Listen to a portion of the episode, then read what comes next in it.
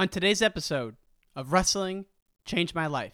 When you're on that mat, when it's you against the other person, I think you have to really you have to own up and take responsibilities for your wins and your losses.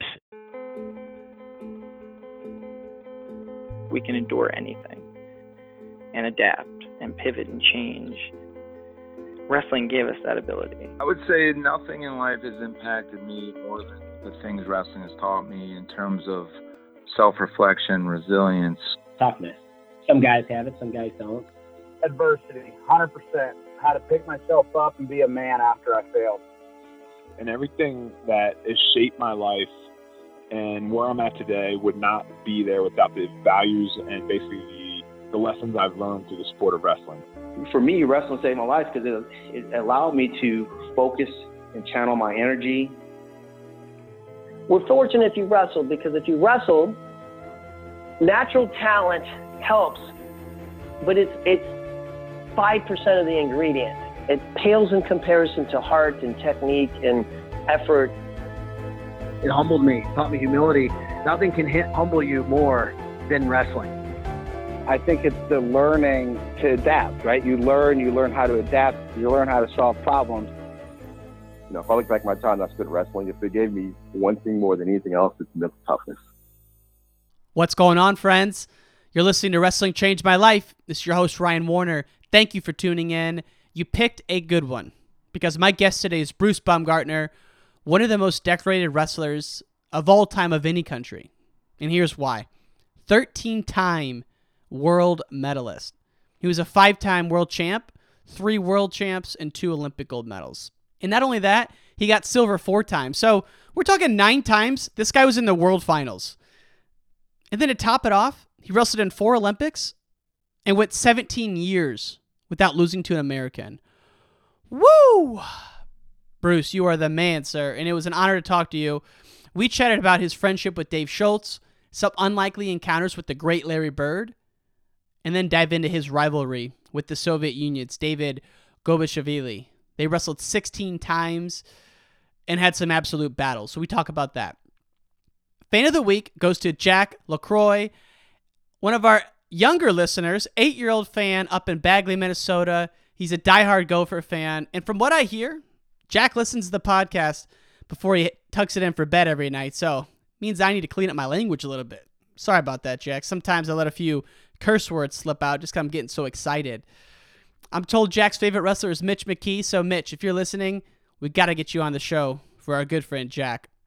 And, folks, if you see him out there wrestling this winter up in the Minnesota circuit, give him the old wrestling changed my life salute. Jack, thank you for listening, my friend. Means a lot.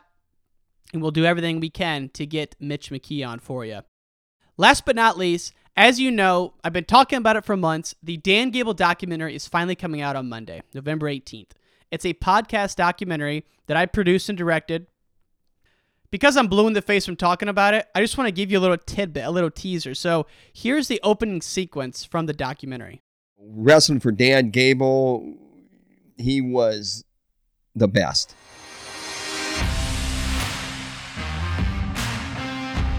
Here's Dan Gable, the Iowa coach. And he took care of us in a way that made us accountable and made us fight, and more importantly, made us want to fight for him. And look at that Iowa man. There's Dan Gable. I was born to be a coach, you know. Iowa has already clinched the team championship. They had done so. There's only one Dan Gable. I maintain Dan Gable is the greatest motivator in the history of college sports. You can see Dan Gable and, and crew are very excited, really.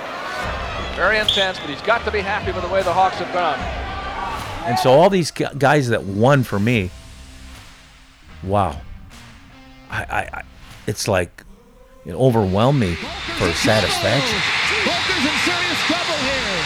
Booker's in serious trouble. For the University of Iowa, it was a tremendous day. They wrapped up the team title, the NCAA Wrestling Championships, before the finals began.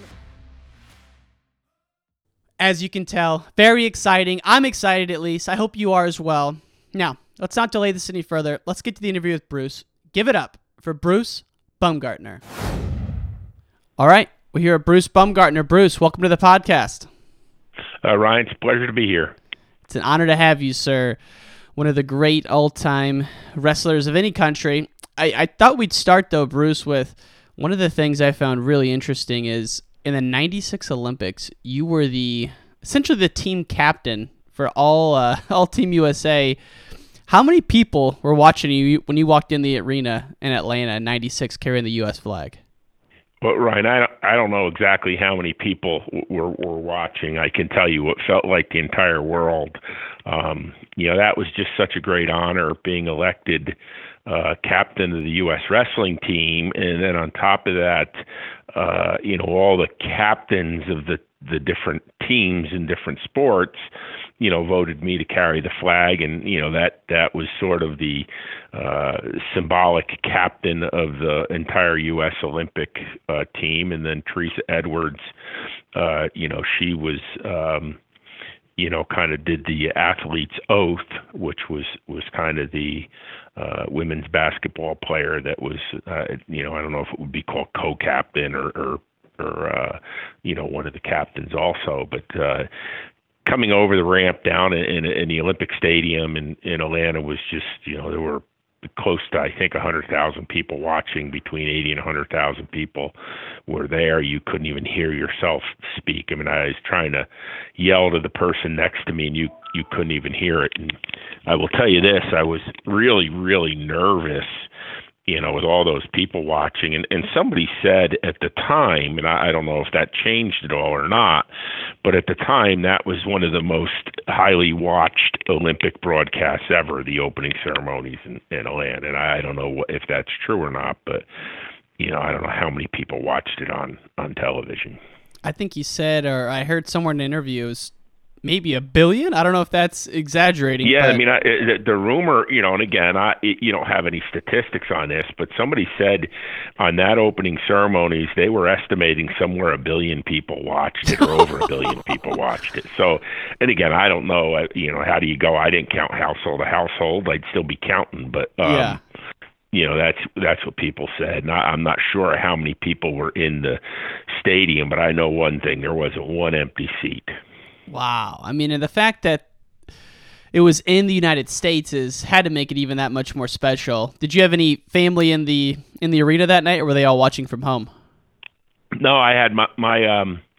I forget if my mom and dad were there. I know my wife was there for sure. Linda was there, and um, it it was just a you know an unbelievable uh, you know time, and sitting back, we actually sat in another stadium, and you know the the home team goes in last, so we were there, and people say, "Oh, the opening ceremonies was so cool on t, you know, you know, watching it, and you know, it was great pageantry." And you know, we basically watched it on a big screen on another stadium, you know, across the way, because we the the home team goes in last, so we missed a lot of the pageantry or most of the pageantry um in speeches live i mean we were just we walked in and you know probably fifteen twenty minutes a half an hour later it was over but uh it, it was just an awesome um uh, honor and and just you know representing our country and and you know uh you know the f- symbol of our great country the flag is it was just unbelievable Unreal. Yeah, it's what a cool thing for wrestling and, and for you personally, obviously. And you know, if we go way back, back to back to New Jersey in your early years, I read somewhere that you were like six and six as a freshman. How did you uh, how did you turn that that outstanding freshman season around to be one of the, the greatest wrestlers ever? Maybe just start with you know how you got involved but, with it. but and- i actually i i i believe i was three and three as a freshman but it might have been six and six i know i um I, I just, you know, I didn't start till my freshman year in high school, and and uh, you know, I followed my brother's footsteps, and and he was a pretty good varsity wrestler my freshman year, and um, you know, it it was um, a learning experience. I, you know, I was a hundred and almost eighty pounds in eighth grade, so um, y- y- you know, I was a pretty big kid for a freshman, and, and it, you know, wrestling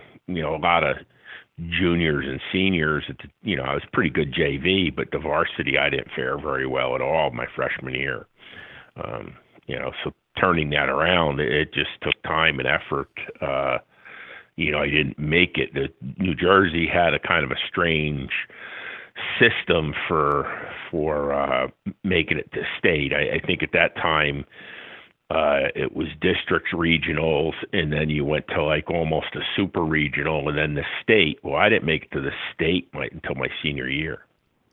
No kidding. Wow. So, what about wrestling pulled you in then? Because if you were, you know, of that size, obviously you could have played football. I know you did some shot put, but it seems like wrestling pulled you in. What was it about it? Well, you know, I think that uh, I don't know. I, I just liked it. My my brother would, um, you know, be teaching me this stuff even in in you know seventh and eighth grade when he went out for the team, and I'd go watch him wrestle, and it was just something I seemed to take a liking to and enjoyed, and um, you know, then uh, then I um you know, as I as I got older, I, I got a little better. I mean, my senior year, I was in in high school. I was third in the state. Uh, by no means what I would say a, a great, um, you know, high school career, but pretty good high school career. Um, Mhm. and, and I just it was just something that's an intangible. Um, you know, because I, I I a lot of people say, "Oh, you were good your whole life. That's why you like it." Well, I really wasn't good my whole life, so I I, I liked it and, and fell in love with the sport before I was actually good at it. That's a common theme of people I talk to on here. Uh, the most recent that comes to mind was literally last week. Kerry McCoy said the same thing. Fell in love with it way before he was good at it. Um, so how did you end up from New Jersey all the way to Indiana State? Well, you know, I, I was I was recruited by a decent number of schools, not not a ton. Uh, the, the ones that stood out was I think it was either Florida or Florida State. I forget one down there, and they they have obviously since dropped. Uh, Penn State, Syracuse, um, and, and Indiana State. I think uh, Trenton State. They were my visits. Um, I, I wanted to be an industrial arts teacher. You know, my dad was a bus mechanic, and I wanted to work with my hands and, you know, teach, uh, you know, wood shop, m- mechanical drawing, metal shop, uh, auto shop, stuff like that in high school. And, you know, kind of glad I didn't go into that profession because a lot of high schools now don't even offer, you know, most of those those type of things. But uh, you know, so it, so it came really down to uh, Trenton State, Penn State, and Indiana State. And Indiana State had the best um, financial offer and the best uh, industrial arts education. Industrial technology is what they called it, technology education program out of the three. Penn State's program wasn't that great uh, academically. It was really Trenton State and Indiana State had the two better, you know, academic programs for me. So I decided to go to to Indiana State. Isn't it funny how like back in those days you couldn't imagine that industrial arts would be discontinued from high schools, but sure enough, it's not even a, a big program anymore, like you said. No, but you know, but it, it's it's morphed over the years. You know, it's become more computerized and technical, and you know, I would I would I would almost argue that that a lot of those programs have morphed into, uh, you know, robotics and stuff like that. You know, so there's um, there's still some of that go you know that type of education going on, but you know, not like when when we were growing up or I was growing up you know every high school was offering you know uh woods or construction carpentry course. They were offering some type of metals course some type of drawing type of course mechanical drawing technology or something. So but you know now everything's technology related and computer related Right, right. Yeah, it's that's true. I guess it probably did just morph into that. And then, you know, I gotta ask: Was the great Larry Bird at Indiana State at the same time you were there? Larry Bird was a senior when I was a freshman, uh, and, and yes, we were there together. Uh, he he was a I will say an unbelievably hard worker. I mean, he would he would be in the arena. Um, I would usually lift weights in the morning, you know, six thirty, maybe to eight, and then he would uh, shoot baskets you know, he was usually there every morning when I was leaving, eight o'clock or so, shooting baskets. And from what I understand, he shot baskets, you know, on his own or with a person for, you know, almost an hour or two, uh, you know, just shooting baskets. So he he definitely worked at his craft, and and yes, we were there at the same time uh, for a year. Did you ever interact with him at all, or just through those morning workouts? Oh yeah, I mean we had the, we had the the the you know pleasantries and stuff said hi, but we, you know we were not by any means uh close friends. I mean we we uh you know there was a mutual respect. We we shared some of the same locker room areas over you know the the year, but they they over you know when they were in season they competed in the Hulman Civic Center, which was the big gym on campus, and we always competed and practiced in the arena. So it was, um, you know, really not um in the beginning when we were sharing the same facility uh, you know i'm not sure he really knew who i was i mean I, I obviously probably after i started wrestling but um and nobody knew at that time indiana state was going to have the year it did right yeah and, and and then during the season they they spent a lot of time over at the hulman civic center the hype at Indiana State when you were a freshman must have been unreal for that basketball team because, you know, Magic Johnson and Michigan State were just a few hours to the north. And, of course, Larry Bird and Magic would have that great rivalry over the years. But um, must have been pretty cool. Oh, it was unbelievable. You know, arguably that rivalry between Magic Johnson and Larry Bird saved the NBA because they were really faltering at that time and I think both of the the the you know Magic and and Larry signed you know of the highest uh, pro uh, sport contracts at the time, I believe, and and uh, you know that that I think helped save that rivalry going over the Lake Lakers Celtics rivalry helped save the NBA too. I think. I mean, it was a a, a pretty phenomenal time. In fact, at the the same time I was there, a, a um, Kurt Thomas, a gymnast, was uh, all-around Olympic uh, world champion, and um, we had a pretty good offensive lineman, Tunch Ilkin, who played a lot of years for the Pittsburgh Steelers and still does the radio for the Pittsburgh Steelers. So it was a pretty good time there, that three or four uh, years at, at Indiana State in our athletic program. Who would imagine that Terre Haute, Indiana, has – one of the greatest basketball players of all time, one of the greatest wrestlers of all time, at the exact same time at the school. It's it's hard to fathom. Well, you know, and again, if you go back and look at Kurt Thomas in gymnastics, that's pretty phenomenal too. You know, he was, uh, uh you know, I bet you he's probably one of the top twenty gymnasts in, for the U.S. ever. but uh, yeah, it was a pretty good, uh, pretty good run at that that particular time. Man, I guess, and you know, I I gotta know, Bruce, when did it when did your mindset switch or when did it click for you where you said i'm going to be the the absolute best i can. I mean i know you had some great battles with lou banach in college um, at the midlands and then in, in some of the ncaa finals. Like when did it when did just like this fire go off inside you? Was it before college or was it when you got to indiana state? Well, I think when I got to Indiana State, my dad sort of challenged me to go out and do my best, and and I look at uh, my high school, and and I worked hard. I, I don't want to say I didn't work hard, but I in a lot of areas I really didn't know how to push myself and do my best, and I really didn't. um know how to focus and goal set and, and so forth. I had good high school coaching, but I, I wouldn't say it was great high school coaching. I really didn't know what it, it what it took to be your best as a wrestler or, or as a student. By the way, you know, it was a little bit of, of that kid academically that did enough to get by. And then in college, I mean, I, I just think, you know, my dad challenged me, mom challenged me to go out and do your best. And, um, you know, my, my, uh, college coach Fran McCann and, and Willie Williams and, and uh, Jim Tannehill, those those guys instilled in me that you know the the the how to do your best, the work ethic, to doing the extra, the you know, it's just not going to practice from three thirty to, to six o'clock. It's you know, the eating right, it's the sleeping right, it's the um, you know, the extra workouts and so forth. And I, I think all that combined um, you know, I I started to learn how to work hard. I started to learn how to focus and set goals. So, uh, you know, in, in about 81, uh, in between the, the 81, you know, spring and fall, I won the World University Games Championships.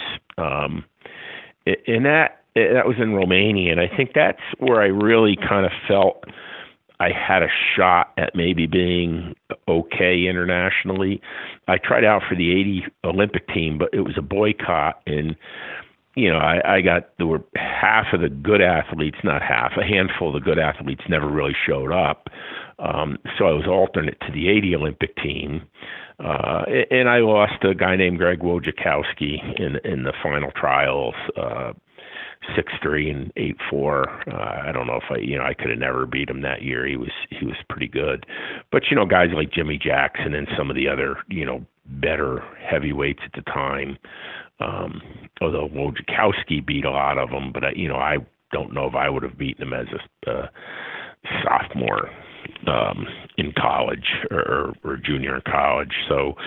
Um, you know that's probably 81 is where I finally realized uh, you know, I might have a shot at doing a, something okay in the uh, international wrestling. So that's when it started to click a little bit for you. Um, mm-hmm. And then I know you had some epic battles with Lou Banach, and in '82 you ended up winning it. Lou got third, and then in '80 you guys wrestled in the finals, and you guys had wrestled previously in the Midlands that year. What do you remember about those battles with you and Lou Banach from Iowa? Well, in '81, um, I, I beat him. I, I guess it would be in the 80.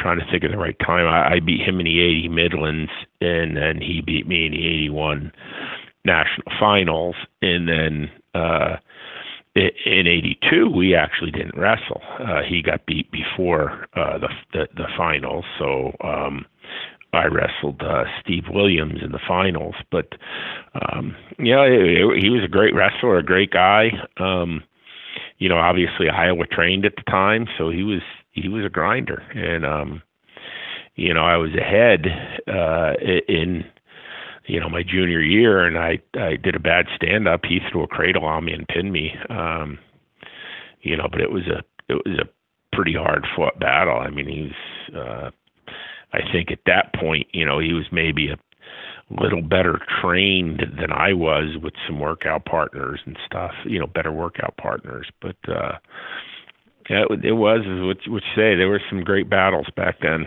No question. I've watched a couple of them, and yeah, you think. I mean, he was working out with Mark Johnson, Chris Campbell. Uh, he had some elite, elite guys in.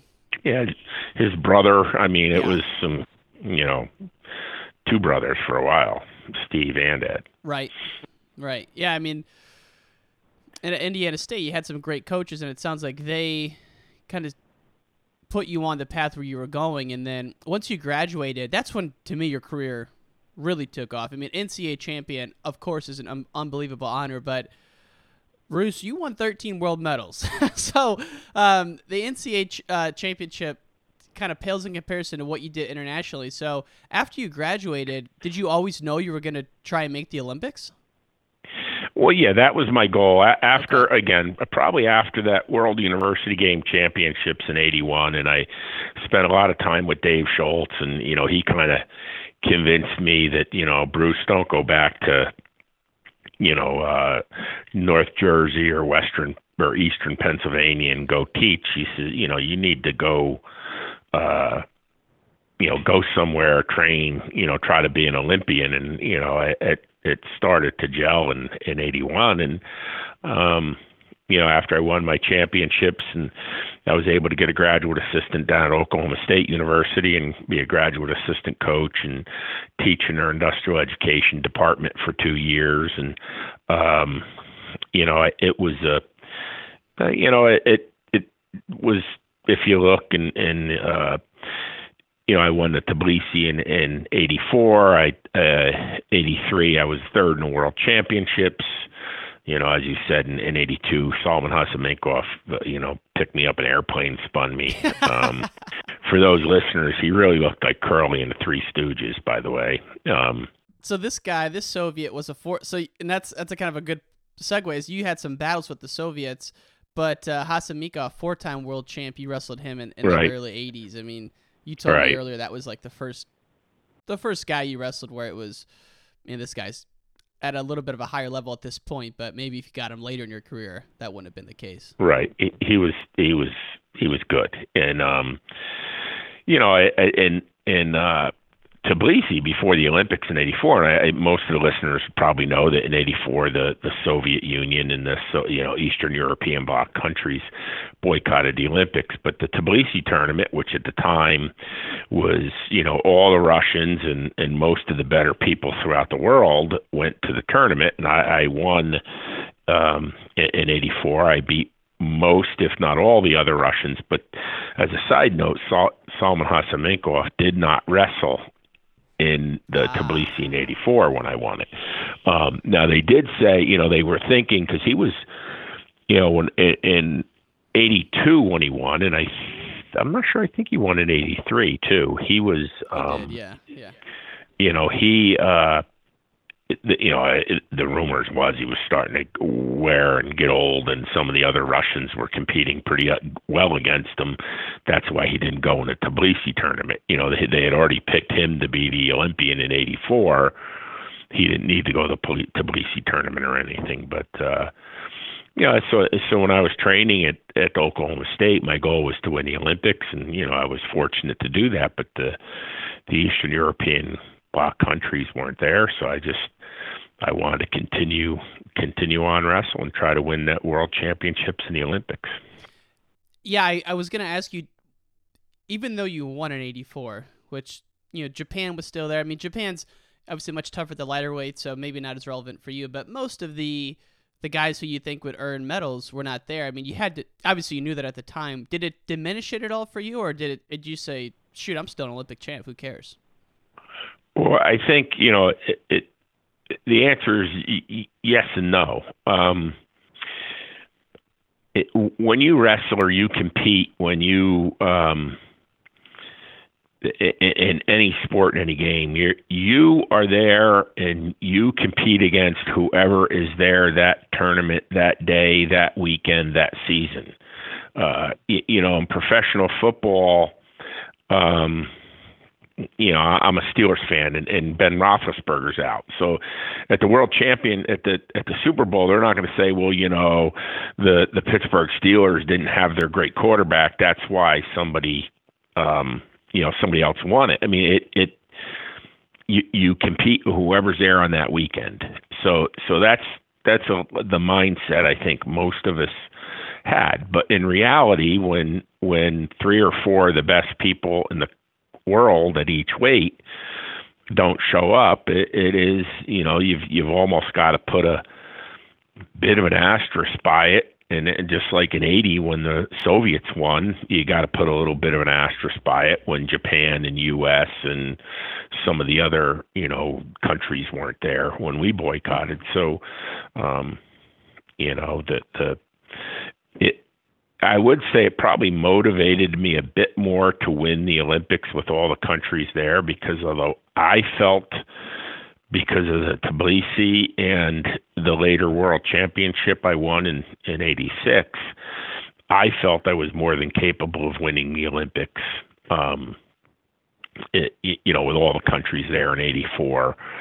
But the reality is that everybody would second guess that for forever in discussions. So winning in 92 sort of, you know, I, I don't want to say validated it, but, um, you know, with, with all the countries there. In fact, some countries that wouldn't have been there because at that time things were breaking up. So the, you still had the really, really good Russian unified states, Soviet Union, type of countries and, and training system, but some of them at that point were starting to, you know, uh, splinter off into some other countries. That's such a great point because as dominant as the Soviet Union was from like 64 to call it 91, I mean they won every world championship and their you know their wrestlers won a, a ton of world championships as well.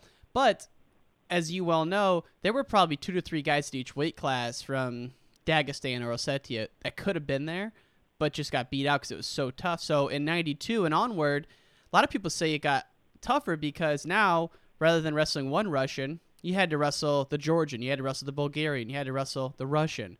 Um, so like all these great guys that formerly would have been under the Soviet Union are now also in that bracket, making it that much tougher. Right. It, and I, I would argue from that 92 to 96 period, they all all came through the Soviet system and the the the, the system that made the Soviet Union so great.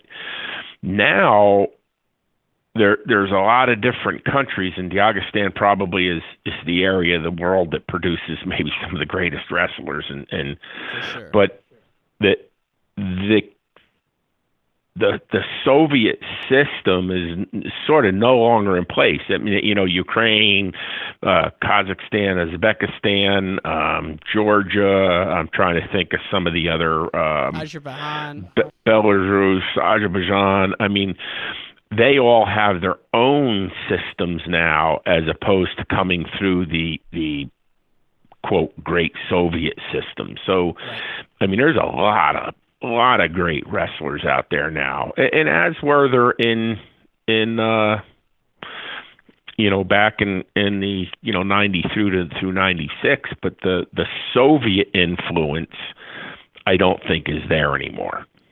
That makes sense. It's, I mean, especially since it's been broken up that long. But it does seem like Right. a lot of the good wrestlers come from that Chechnya region, and Oh uh, yeah. Mhm. in Southwest Russia. I guess if you want to call it Russia, they would they would say otherwise. But um, Right.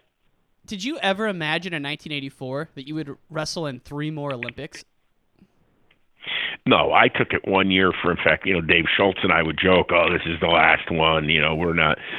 and then you know, six weeks after the Olympics, yeah, we're going for the next one. I mean, it was just, uh, you know, he retired a, a part of time there. You can obviously tell by my conversation. Dave and I had a pretty close relationship, and he was very um, uh, instrumental in my success uh, over the years. But uh, you know, it. it uh, How so? If you don't mind me asking, like what? you never. what well, I mean, we we roommated together. He kind of t- w- would. uh I would joke, say we we'd give each other therapy when we had problems, you know, and we'd talk to each other about a lot of different things, and you know, whine and complain. We were both, uh, you know, married. I think the same year. Um, we uh you know our wives got along we you know as families we we kind of uh you know there was a lot of times where he and I were roommates and and you know our our wives would hang out together on different trips and so forth it was a pretty good situation I think for both of us uh especially as we got older and the rest of the team got younger yeah, I mean, I, I didn't even make that. Con- I mean, obviously he was on all those teams, but you know that's one of the things you always look forward to getting out of these interviews is something that you can't pick up reading the stats or the interviews. I never knew that you guys were that close. Well, when you you uh, it, it, to put things in perspective, and I don't know the exact year when when uh, Les Gutches made the '96 Olympic team, I believe it was. Um, I believe it was '96. Was it not? Yeah. Um, in Spokane, he came up to me and said, "You know, when you you were my idol or something when you were growing up. When I was growing up, you know, when I was like eight years old, you won your first Olympics, and so that's the you got to realize that you know I was 36 wrestling when some of the guys in the team were 21, 22, 23. So the, the 35, I should say. So there was a significant age difference. And I think Dave was actually uh, six months or a year older than I was. So the, you know, when we were in those, some of those teams in the 90s, we were, you know, 10 plus years older than the other guys. Right. Hard to. Uh, uh, I mean, it's kind of like you were the Tom Brady of wrestling. I mean, way, but you and Dave both way before that even uh, that was even a thing. You know, I mean, 36 is super old to be wrestling in the Olympics. when uh, well uh Chris Campbell, I mean he's a great wrestler, awesome guy. Uh I think he medaled when he was 39. I, I believe he really worked hard. He came back, but he sat out for a while, and so his body didn't maybe have the wear of doing you know uh 15 world and olympic championships in a row but um you know he was he was 39 i still think he's our oldest but uh in 96 when i medaled i was 35 years old so wow. that's that's pretty old cuz when i won in 92 uh, Ryan, you have to realize people at that time thought I was really old, and I was, you know, 31, almost turning 32. So I mean, yeah. We if you look at the history, not many people before Dave Schultz and I wrestled past about 30 or, or you know 30 31 and what was the financial situation like back in those days because now you see a lot of wrestlers saying hey i don't have to go to the ufc to make money because the rtcs you know, they're paying some not no one's getting rich, let's be clear, but they're paying livable wages. What was it like training for the Olympics in the 80s and 90s in terms of like the financial situation? Well, it, it put it in perspective and training for the 84 Olympics, if somebody wanted to donate money to me to train, they had to donate it to USA Wrestling and I could only get money if I sent receipts to USA Wrestling to you know for uh if if I needed to buy a training piece or if I you know a, an exercise bike or, or whatever, I had to go out. We got almost no support from the Olympic Committee then. When Art Martori started to get involved in um uh, the, uh, you know, I always wrestled for the New York Athletic Club, and there was the Athletes in Action, and there was the Hawkeye Club, and the Badger Club. There were some other clubs out there.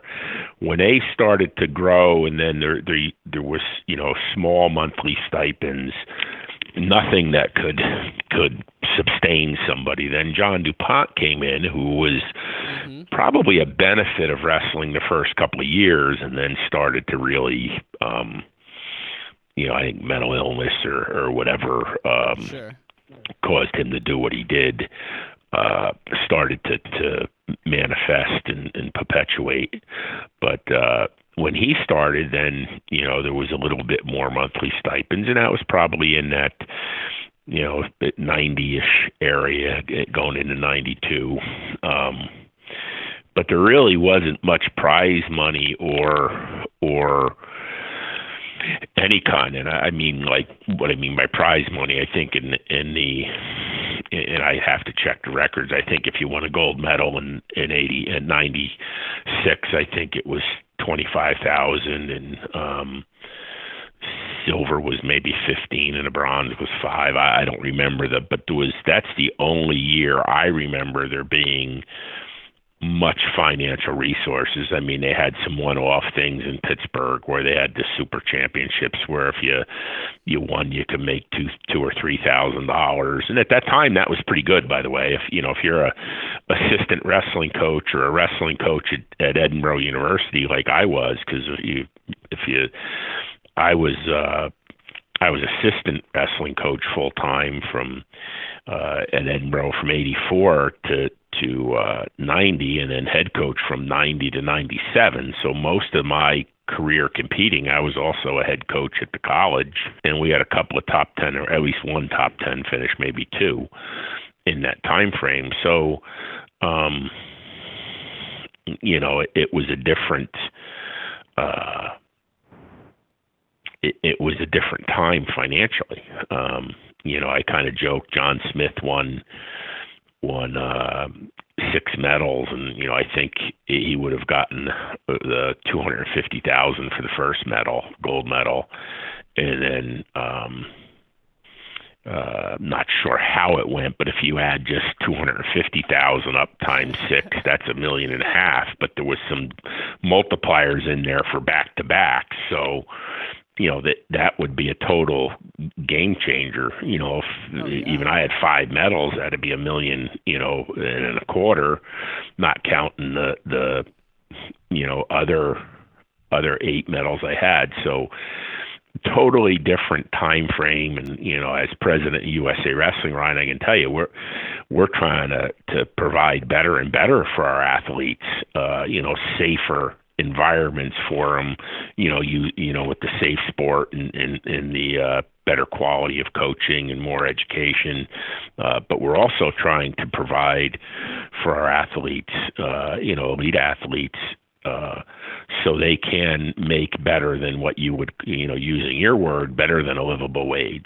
We Right. we want them to to you know be able to sustain their success as long as they want to, and not worry. Well, I got to get on with life because you know making you know twenty five, thirty, forty thousand dollars a year, being a world champion. That's that's kind of ancient history. I mean, we didn't make that back when I was wrestling, but I, you know, now again, yeah, I think it's two hundred fifty thousand dollars if you win an Olympic gold medal. So there's some incentive right there. I didn't realize it was that much. That's that's incredible. I I think it is. I mean, you, you'd have to do the research, but Sure. it's a decent amount of money. Yes. Wow. Uh, yeah, I mean, you think about a lot of the. I think the elite wrestlers have stayed in wrestling, but you know some of those mid, not mid tier. I'm talking like number three, four, five in the ladder. Maybe they've gone on to UFC a little bit early, just because of the financial rewards. And you know, you look at the UFC champs. I think eight of the ten or eight of the nine are wrestlers. So obviously it works, and they're making good money. But that's a whole other level of damage they're taking in terms of the head trauma and that right. kind of thing. I mean, so. it it's it, it's it going to be interesting to see um, how, and, and I'm sure that the the the you know UFC or, or MMA community is going to you know keep a close eye on the concussion and the durability and and what happens to these uh fighters you know when they're 50 60 70 years old. Um you know some of the the you know groundbreaking people and I, I would say Randy Couture who was a great amateur wrestler and, and just a great guy gives back to the sport. You know they didn't get into the UFC or the MMA till later on in life. But you know so I don't think they're as good as a, an example as you know some of these kids that are, are you know in in college or in high school starting that sport. And, and you know what what's the what what's that going to look like when a kid who started at 21 22 what what are they going to look at you know if they have a career into their 30s uh or, or later you know or early 40s some of those guys go to like let's say you know 40 and then what are their bodies and minds going to be at 50 or 60 years old i mean that's that's going to be the true study and we won't know that for another 10 or more years Right. Yeah, there's just not enough body evidence for that. Now, before we before we go back to to uh, your career, I got to ask real quick: How close are we, if at all, to getting ten weight classes back at the Olympics? Not for 2020, but for uh, subsequent Olympics. Well, I I think that's going to be a hard thing to call. It, it, there's a lot of moving parts and a lot of uh, things that that that happen within the Olympic Committee, uh, both internationally and our national federation, international federation, which is you know UWW. Um, it, and it'd be almost impossible to predict. I know that's what most people want uh, in the sport of wrestling, but I think it comes down to finances. Um, adding all the sports and, and trying to be totally equitable uh, in the the financial burden of hosting a Olympics on a host site is is astronomical. Well, you know, if if you have four more weights times, you know, whatever the number of competitors, if it stays at 16 or 10, it it just continues the add to the amount of of you know issues at the Olympics, and I think that's why the UWW has broken off. Although I I, I think there's some advantages and some disadvantages to having 10 weight classes during the World Championships and then the six Olympic weight classes, but um, you know, it, it it's rough in that transition year because the U.S. is going to have some dilemmas. We have some awesome wrestlers. We have probably ten really good wrestlers on the team last year, and we only have six spots in in Tokyo. So I think when you look at that, Ryan, um, it would be almost impossible to predict the likelihood of that. If I was a betting man, I would probably say wrestling would do that in a heartbeat. I don't know that the International Olympic Committee, um, if that will ever fly. I, I think it just there's there's just some financial dynamics uh, against that um, that that I don't know that are overcomeable. Yeah, I I didn't really think about the financial impact, but then I, as you were saying that, I I'm thinking, all right, well, if they cut the two thirds and just make it a true third, maybe that's less of the medals or less of the people. But I mean, obviously, it's way above my pay grade, and, and you would know the the politics and intricacies of that. Um, yeah, it, should, it is just unfortunate to think about at our upper weights how many guys are not going to be going to the Olympics who uh, who are world level athletes. Right. I mean, we have when you look at our our team we put out in Paris and our team we we had in um uh well I'll say Paris, Budapest, and Kazakhstan. I mean, it, it, it, almost every one of those folks we had ten great wrestlers. You know, and and you, you look, there's only going to be six in Tokyo, so it's simple math. We're going to leave, you know, four people that were on a world championship team home. And then that's not saying some of our weight classes in the United States, we're two and three and four deep, uh, that people that could medal. So it, it's going to be some interesting trials starting here in, in, uh, December down in Fort Worth and then a couple of different trial tournaments and then obviously state college in the beginning of April. I Even mean, there's going to be some great matches. Yeah, th- this weekend is, um, uh, the, uh, Bill Farrell. yeah, Bill Farrell in New York. So Right. Um, yeah, and that's to qualify for the trials as well. Um, so Mhm. bef- before we, we let you go, I got to spend uh, got to spend maybe ten minutes just talking about your uh, your epic rivalry with David Gobezhishvili. Um, how many times? Let's just start here. How many times did you guys wrestle? I believe we wrestled approximately 16 times. Oh my God. Okay, so this this gentleman uh, from the Soviet Union, two-time world champ, Olympic champ in '88, and you guys wrestled in the in the '88 Olympic finals, and then in the '92 Olympic finals, you won in '92. Um, Well, not not in the finals. In, in '92, I wrestled him in the pool round. We, myself, David Gobezhishvili, and Andre Schroeder. And Schroeder had won the world championships and was probably, if you go back, he's a four or five time world medalist. We were all in the same quarter, uh, same half. so I I wrestled. Um, I- wrestled those guys to get in the finals against Jeff Thue, who was a Canadian who was third in the world the year before. okay, okay, gotcha. That is uh, what a side of the bracket. I mean, that's obviously they weren't seeding it back then. so, did you first uh, run into this gentleman at the Tbilisi tournament, or when was the first time you remember wrestling? Go Well, I, I believe the first time I wrestled him was in the dual meet in the Soviet Union. Um, I want to say about '85, and then I think he had beaten me there. Um, he had beaten me there. He had beaten me in a world championships. I forget what one. He had beaten me in. Um, with the world championships it was in uh Tokyo, 90. He beat me in 80 O- Olympics in in 88, World Championships in Tokyo um in 90, a dual meet and he beat me one other time. He's beaten me four times. Um I believe I've beaten him in a World Championships. I've beaten him in the Olympics. I think he was in one of the Tbilisi tournaments and then we wrestled uh about five or six other times um, uh, in um, World Cups and dual meets, and you know there was a really epic dual meet in um, oh the Fiesta Bowl of wrestling was with the Fiesta Bowl. I I think it was in '88 or '89. I I beat him in that. uh, and the reason why I remember that so well is uh, we just did a thing for Bobby Douglas at the Hall of Fame, honoring him uh, at the uh, Dan Gable Museum and Hall of Fame in Iowa, and we were talking about that meet in Arizona when he was down there. That was in Arizona, the Fiesta Bowl of wrestling, and then the day or two later was the Fiesta Bowl uh, football tournament, you know, football bowl game.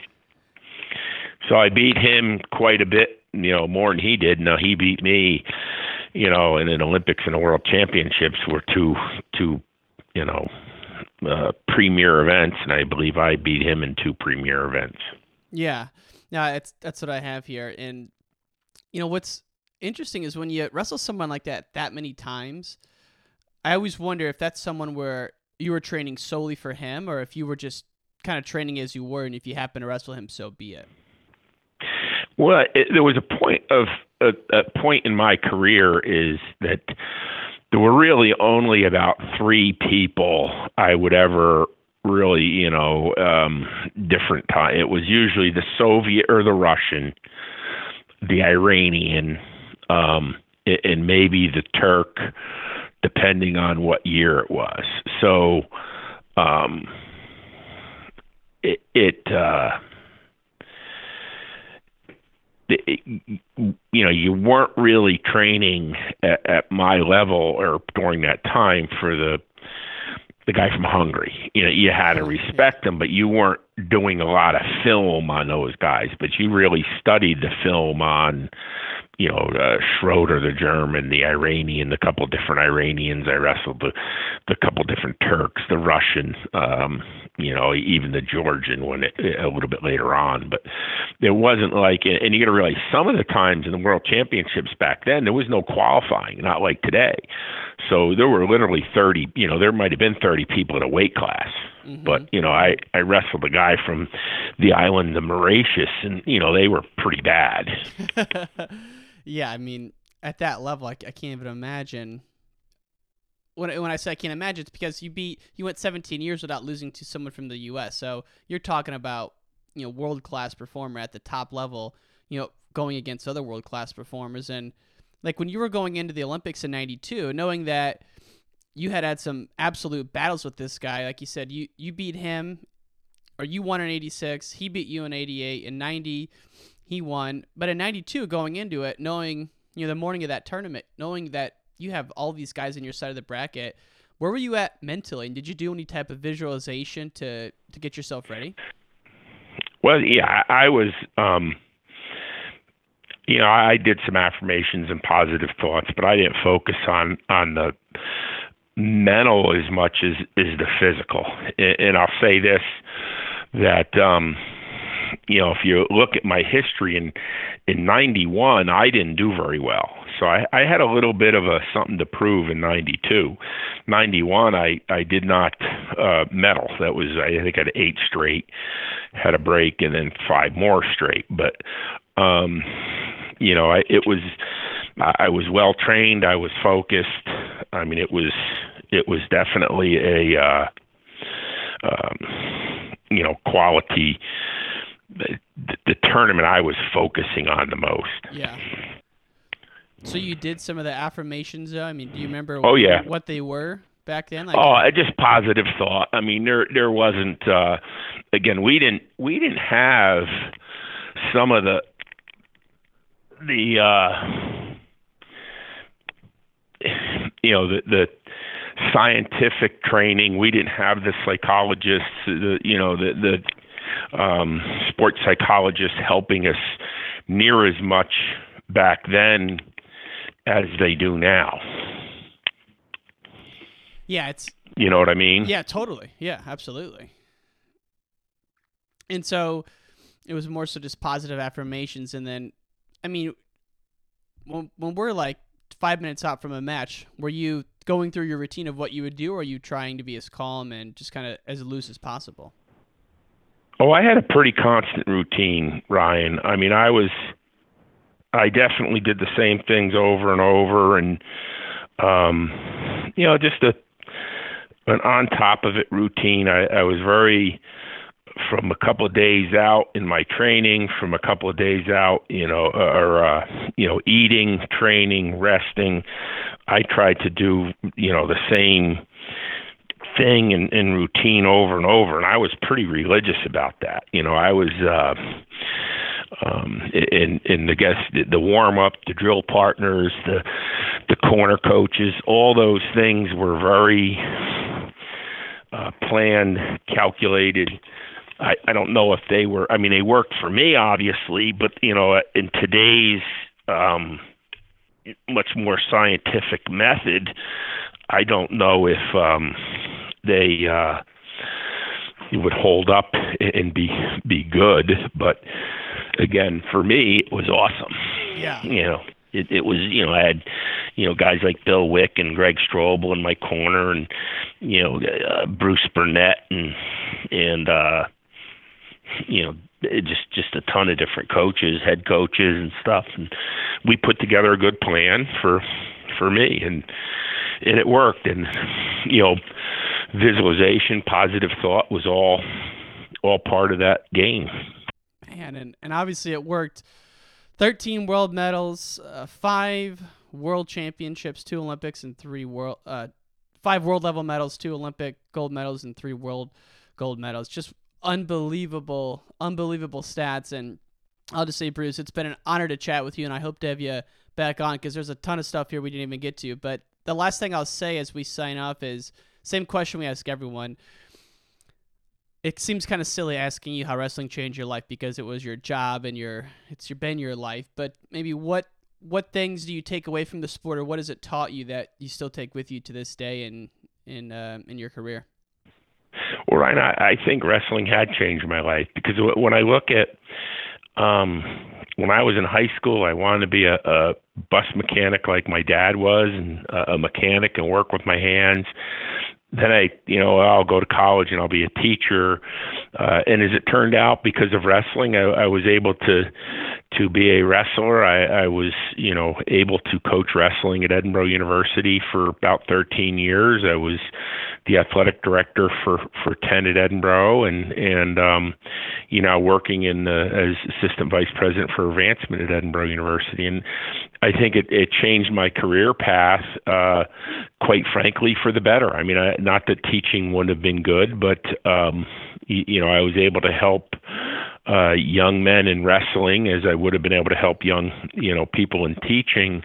But, uh, you know, and, and I'm at a position now where as president of USA Wrestling, I can get back to the sport. So it, it really did change my, my career path um, significantly. And, and I look at that and, uh, very thankful for it. And, you know, I think wrestling is a great life lesson sport. And I, I think when you, you have to be a team player and have to have good workout partners and have to surround yourself with good people but it also teaches you when you're on that mat when it's you against the other person i think you have to really um you have to own up and take responsibilities for your wins and your losses and i think that um you know, wrestling has taught me many life lessons, and as I do clinics and speaking engagements and my work with USA Wrestling, hopefully, um, you know, as a volunteer board member with USA Wrestling, hopefully you're giving back.